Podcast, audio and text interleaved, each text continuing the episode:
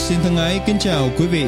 Chúng tôi rất vui mừng khi thấy quý vị tìm đến với lời Chúa, đặc biệt tại Hội Thánh VNext Gen. Đây là một đặc ân rất lớn đối với chúng tôi khi có cơ hội mang lời của Chúa đến với tất cả quý khán thính giả, trong đó có cả anh chị em. Qua bài giảng các sứ điệp hàng tuần, chúng tôi ao ước quý vị được tăng trưởng trong đức tin, dầm thấm trong lời Chúa và kinh nghiệm quyền năng của Chúa Thánh Linh ngày càng sâu nhiệm hơn trong bước đường với Đấng Christ để hầu hết thảy chúng ta giữ vững một đời sống thánh khiết, đẹp lòng Đức Chúa Trời.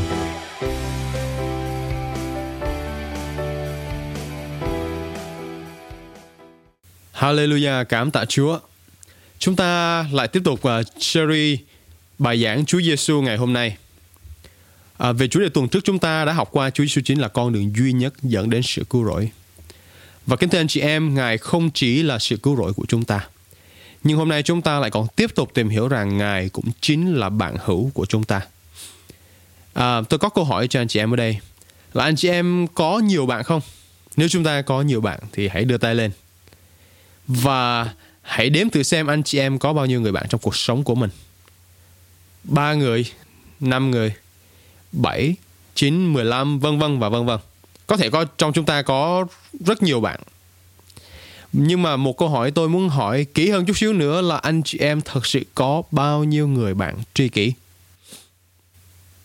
Có thể chỉ có một hoặc hai mà thôi. Có một người bạn đã khó, nhưng có được một người bạn hữu thật, người bạn tri kỷ lại khó hơn, đúng không thưa hội thánh? Khi có bạn, chúng ta có nhiều kiểu bạn khác nhau. Ví dụ như bạn đồng nghiệp, thì chúng ta thường chia sẻ nói chuyện với nhau về công việc, đúng không?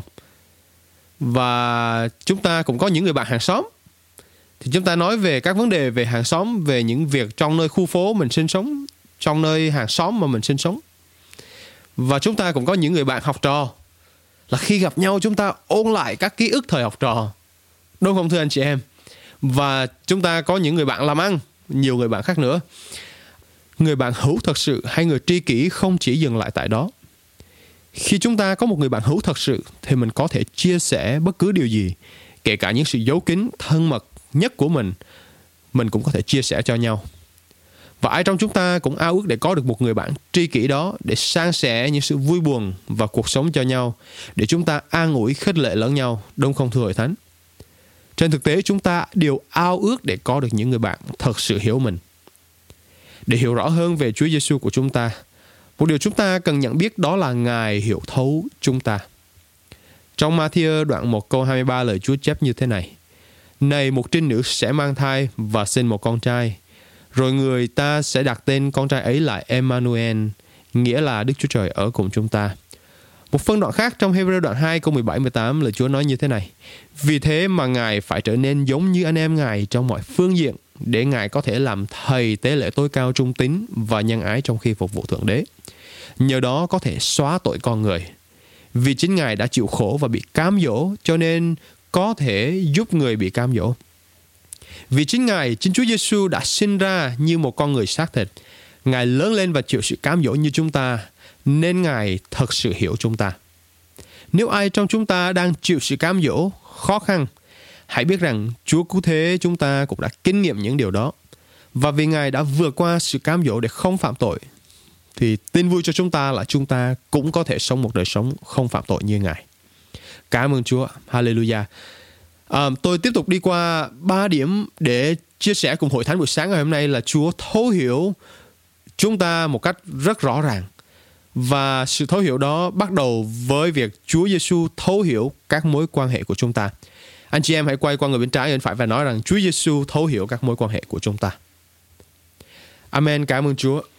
Trong mát đoạn 6 câu 3, lời Chúa nói như thế này, chẳng phải ông này là người thợ mộc, con trai Mary, anh của Gia Cơ, Jose, Jude và Simon đó sao? Các em gái ông chẳng phải đang ở đây với chúng ta sao? Và họ vấp phạm vì Ngài. Chúa Giêsu cũng là một người làm nghề thợ mộc để kiếm sống trước khi Ngài bắt đầu một vụ của mình lúc Ngài 30 tuổi. Ngài cũng là một người con trai đúng không? Trong gia đình Ngài cũng là một người anh nữa đúng không? Ngài cũng có các em trai và các em gái. Để chúng ta nắm rõ hơn về điều này, thực chất mẹ Mary sau khi à, sinh ra Chúa Giêsu thì theo như lời Kinh Thánh, Mary tiếp tục ăn ở với Joseph và tiếp tục sinh thêm các con trai, các con gái. à, để chúng ta biết rằng mẹ Mary không chỉ phải xin Chúa Giêsu một mình mà thôi. Nhưng mà quay trở lại à, chủ đề của chúng ta, Chúa Giêsu đã trải qua những giai đoạn khác nhau của cuộc sống trên đất nên Ngài hiểu các mối quan hệ trong cuộc sống của chúng ta. Có một người kia khi mà đi làm ăn xa nhà trong khoảng thời gian rất dài, qua nhiều sóng gió và những kinh nghiệm xương máu bên ngoài, người đó có những lúc thành công rất lớn, tuy nhiên cũng có những lúc thất lỗ. Một ngày kia khi trở về gia đình với hai bàn tay trắng, thất bại hoàn toàn, gia đình và người thân đau xót hỏi thăm tại sao lại ra nông nổi thế này. Người đó chỉ đơn giản trả lời rằng mọi người không hiểu được đâu. Kính thưa hội thánh, Chúa Giêsu không phải như vậy. Ngài hiểu các mối quan hệ của chúng ta. Cho dù nó có biến động, cho dù có lúc lên, lúc xuống, Ngài vẫn nắm rõ như trong lòng bàn tay. Ngài ao ước chúng ta chạy đến kêu cầu với Ngài để chúng ta có thể giải bày tâm sự với Ngài. Vì qua Chúa chúng ta mới có thể lấy lại được tinh thần nghị lực một cách nhanh chóng kính thưa anh chị em. Và câu hỏi của tôi dành cho anh chị em ngày hôm nay là anh chị em đang tìm mối quan hệ nào? Anh chị em đang gặp phải những rắc rối nào trong các mối quan hệ của mình? Thì tôi khích lệ anh chị em chúng ta hãy tìm đến Chúa Giêsu, trình dâng các nhu cầu của mình, thắc mắc của mình, tâm sự của mình, thậm chí là những sự ưu tư lo lắng của mình cho Chúa.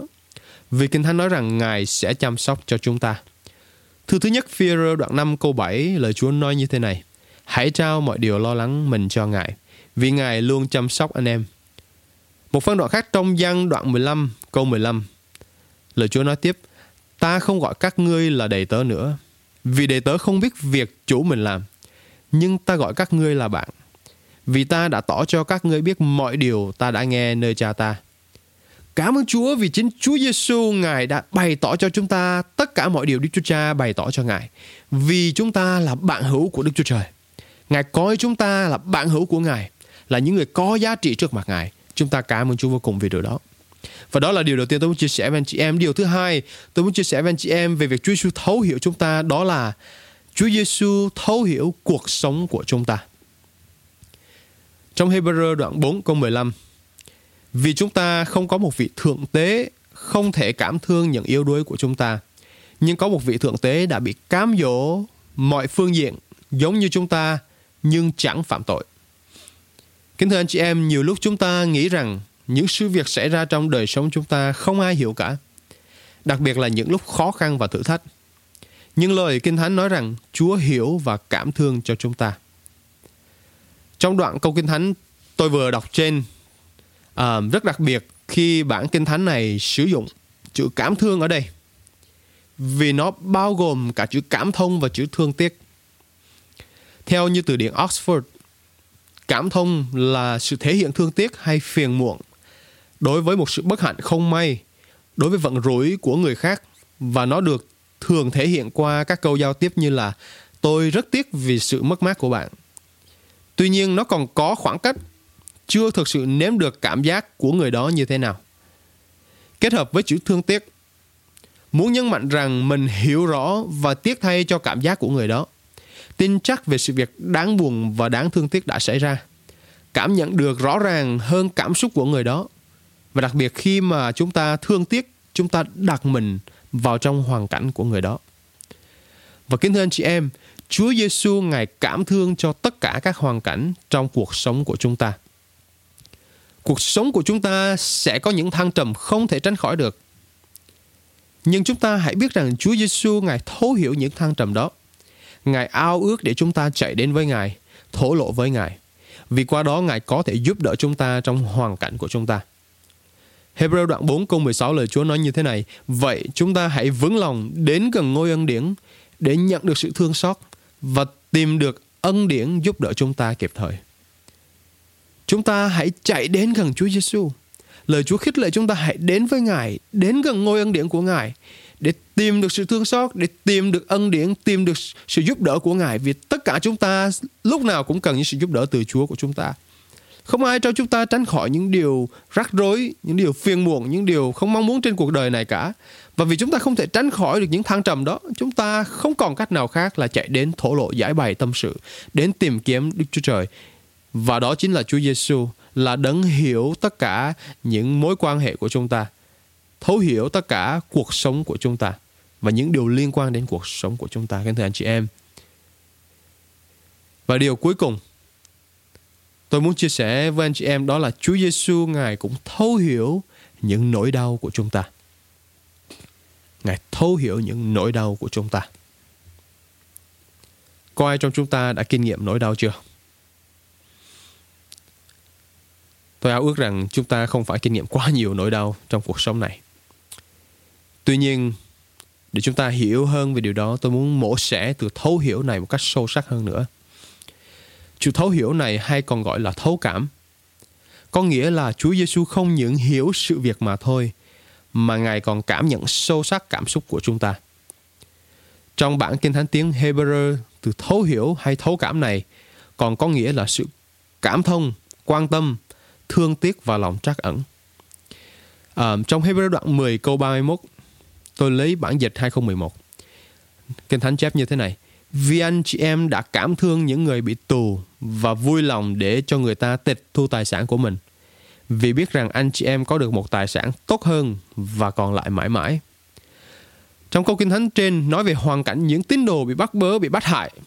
Và đặc biệt ở đây là phải bị bỏ tù và bị tịch, tịch thu cả tài sản của mình. Và chữ cảm thương này cũng cùng một chữ cảm thương trong câu Kinh Thánh Hebrew đoạn 4 câu 15 mà chúng ta đọc ở phần trên. Nguyên bản tiếng Hebrew cũng cùng một chữ, đó là chữ sympathize. Vì Chúa Ngài cảm thương cho chúng ta, nên chúng ta cũng có sự cảm thương đó cho những người khác.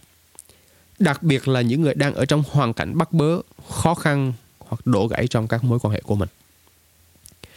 Một người giáo sư kia chuyên về tâm lý học, ngôn ngữ học có tên là Brené Brown nhận định như thế này về sự thấu cảm giúp gia tăng gắn kết nhưng mà sự cảm thông đôi khi làm giảm sự gắn kết.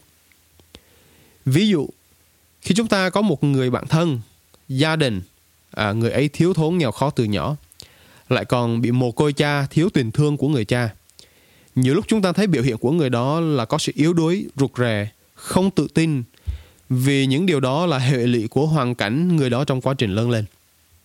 Khi chúng ta thấu cảm hoàn cảnh đó, chúng ta sẽ không chỉ trích hay lên án. Thay vào đó, chúng ta động viên, khích lệ và tìm cách để giúp đỡ người đó. Khi cảm thông, chúng ta chỉ dừng lại ở một mức gọi là động viên, an ủi kính thưa hội thánh. Nhưng mà khi cảm thương hay thấu cảm đến hoàn cảnh của một ai đó, chúng ta hình dung mình trong hoàn cảnh của họ hiểu nỗi đau của họ và thậm chí là khóc cùng họ. Bởi vậy lời Chúa mới nói trong Roma đoạn 12 câu 15 à, 12 câu 15 như thế này, hãy vui với người vui và khóc với người khóc. Tóm lại có bốn cụm từ mà tôi ao ước hội thánh của Chúa nắm được ngày hôm nay đó là chữ thương tiếc. Tôi biết bạn đang rất đau khổ. Chữ cảm thông có nghĩa là tôi quan tâm đến nỗi đau khổ của bạn. Chữ thấu cảm là tôi cảm nhận được nỗi đau khổ của bạn. Và chữ cuối cùng đó là chữ trắc ẩn. Có nghĩa là tôi muốn giúp bạn giảm bớt nỗi đau khổ. Và kính thưa hội thánh, điều vui mừng đặc biệt đó là Chúa Giêsu ngài thấu cảm, ngài thấu hiểu đến tất cả nỗi đau của chúng ta, ngài bao gồm đến tất cả những từ mà tôi vừa nêu trên. Ngài đã thể hiện điều đó bằng hành động chứ không phải bằng lời nói suông thôi đâu.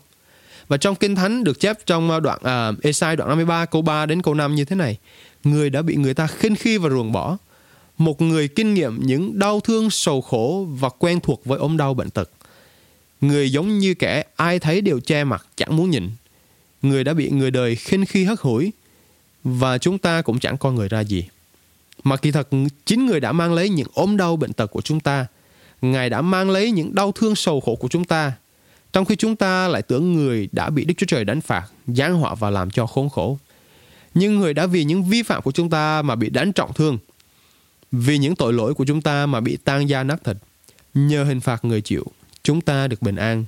Nhờ những thương tích người mang, chúng ta được chữa lành. Đó chính là Chúa Giêsu của chúng ta, kính thưa anh chị em.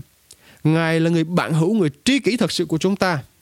Ngài không những đến với chúng ta qua cách cảm thông thôi, mà Ngài đã chịu nỗi đau của chúng ta, mang lấy gánh nặng cho chúng ta chịu hình phạt cho chúng ta để qua ngày chúng ta nhận lãnh được sự sống đời đời. Kinh Thánh trong Thi Thiên đoạn 37 câu 5 có chép như thế này.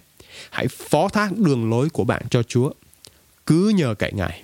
Anh chị em thân mến, cứ nhờ cậy Ngài. Ngài sẽ làm thành điều bạn mong muốn.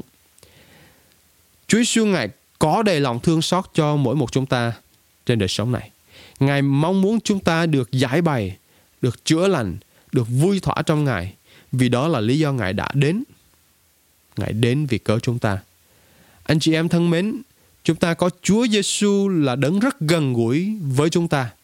Ngài luôn luôn giang vòng tay rộng mời chào đón chúng ta. Ngài ao ước để chúng ta chạy đến với Ngài. Vì Ngài hiểu thấu tất cả mọi sự trong cuộc đời của chúng ta. Ngài có con đường để giải quyết, để giúp cho chúng ta thoát ra khỏi những nan đề của chúng ta. Và Ngài cũng hướng cho chúng ta đến một con đường mà Đức Chúa Trời có trên đời sống của chúng ta là chương trình của sự tốt lành, sự thịnh vượng. Vì vậy chúng ta hãy chạy đến với Ngài, tin cậy Ngài, nhờ cậy Ngài trong mọi hoàn cảnh để Chúa Ngài giúp đỡ chúng ta và mở lối cho chúng ta. Cảm ơn Chúa. Chúng ta ngợi khen Ngài giờ này. Chúng ta cầu nguyện kết thúc. Cảm tạ Chúa vì lời Ngài. Anh chị em có thấy được phước sau khi nghe sứ điệp vừa rồi? Hãy tự do chia sẻ để nhiều người khác cũng có cơ hội lắng nghe lời Chúa nữa. Nguyện xin Chúa ban phước và ở cùng anh chị em. Hẹn gặp lại trong sứ điệp tiếp theo.